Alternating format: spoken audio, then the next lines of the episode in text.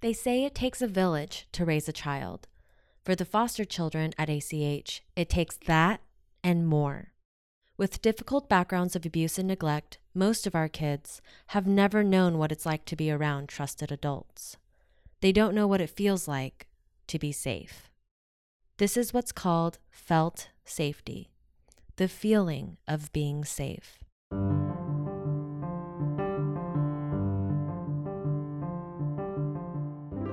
I'm Sharon So, and this is Community Conversations, a podcast by ACH Child and Family Services about the issues our community endures in the face of child abuse. ACH's youth, families, and staff share their stories to illustrate the impact of child abuse in and around Fort Worth. There are many caring adults that make up a village at ACH everyone from foster parents to counselors to mentors to direct care staff to those in charge of finding safe placements for the kids. They all have the same goal to create felt safety. It's not a term the average person hears every day, especially if you're not in the field of social work or child welfare. But you don't have to be an expert to know that it's impossible for a child to thrive in life without the feeling of being safe. Abuse, neglect, instability, and a lack of trusted adults. All these things create a perfect storm within kids growing up in foster care. The feeling of being safe, that's not there when you are living in a situation that um, you don't know what's in store for you tomorrow, today, even in the next minute. You don't know where your next meal is coming from. You don't know how your caregiver is going to interact with you, whether it's an abusive parent or um, a stranger on the streets. From the moment they walk through ACH's doors, staff know creating felt safety is the priority. While at ACH, Marcos Wiggins worked with foster teens in our MORAS program. This program serves foster youth ages 14 and up. It's less like a typical foster group home and more of a family like environment where the kids are able to learn the skills they need to be successful in adulthood.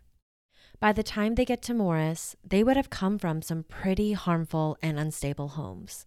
When kids are coming from that, they're in survival mode.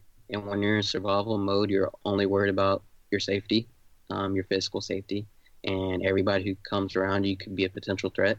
And that's just a hard way to live through life. That's not fair to anybody, let alone a child. So when our our kids are coming from those um, hard places, um, it's on us to make sure we provide those those things. We provide them trust. We provide them support. We provide them felt safety in order to break down those walls, those barriers, those um, defense mechanisms they've already built up from years and years of neglect and abuse. Felt safety looks different for every kid. For some, meeting their basic needs of food and shelter is all they want. For others, they need love, warmth, nurturing, support, and understanding. For many, they've never had any of the above. When you don't have felt safety, it's hard for you to progress. It's hard for you to relax. It's hard for you to not be stressed out of your mind. Um, so, our kids that are coming from those backgrounds have little to no trust in adults. Um, adults have either abused them or um, neglected them or forgotten about them on their well being. So, their trust is very limited. So if you've got no felt safety and no trust, um, it's just a hard way to live. Getting the support you need as a kid, um, you're not having somebody making sure you're getting all the meals you need to be nourished. You're you've got nobody there to make sure you're getting to school or work or to better yourself through education or um, the job force. Um, you've got no support to get to your medical appointments, your mental health appointments and that leads to just a kid being severely neglected by the community, uh, honestly. That absence of trust in their past creates quite a challenge for the staff. And it's up to them to show the kids there are adults in the world who truly want to care for their well being. It's very tough for those kids to come into stable placements because they don't know, they don't trust that it's going to be safe. They don't trust that, hey, this nice person that found me on the streets is going to do what's right for me and not lead lead me to another unsafe situation or exploit me. Um, it's a lot of trust that has to be risked in order for for them to get the help they need. So it's tough.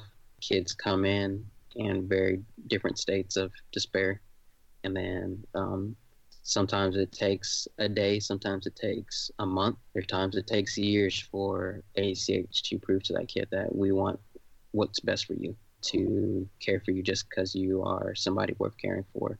As soon as that happens, as soon as they have that realization that ACH is there to to do what's best for them and to never harm them, um, that's when kids are able to let down their guards and truly open up the kid that they've always wanted to be. Still, Beyond the issues of trust, a fearful storm continues to brew within them. The fear that they could be kicked out or moved to another placement is always on their minds. They're thinking, will they accept the good and bad and still want to care for me? Will Moores really be my last home before I'm out on my own?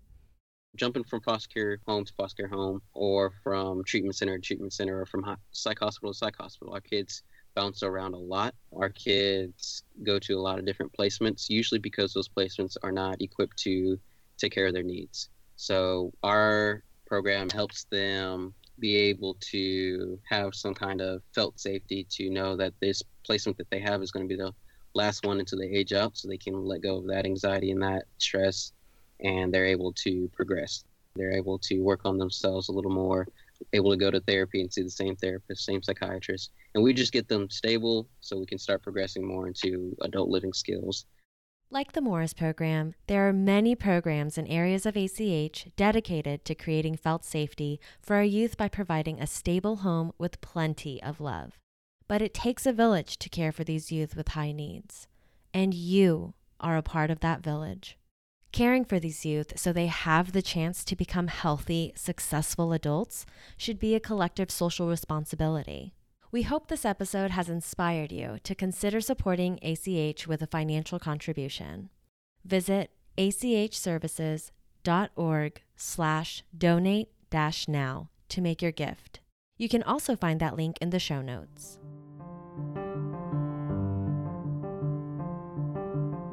I'm Sharon So Community Conversations is a podcast brought to you by ACH Child and Family Services.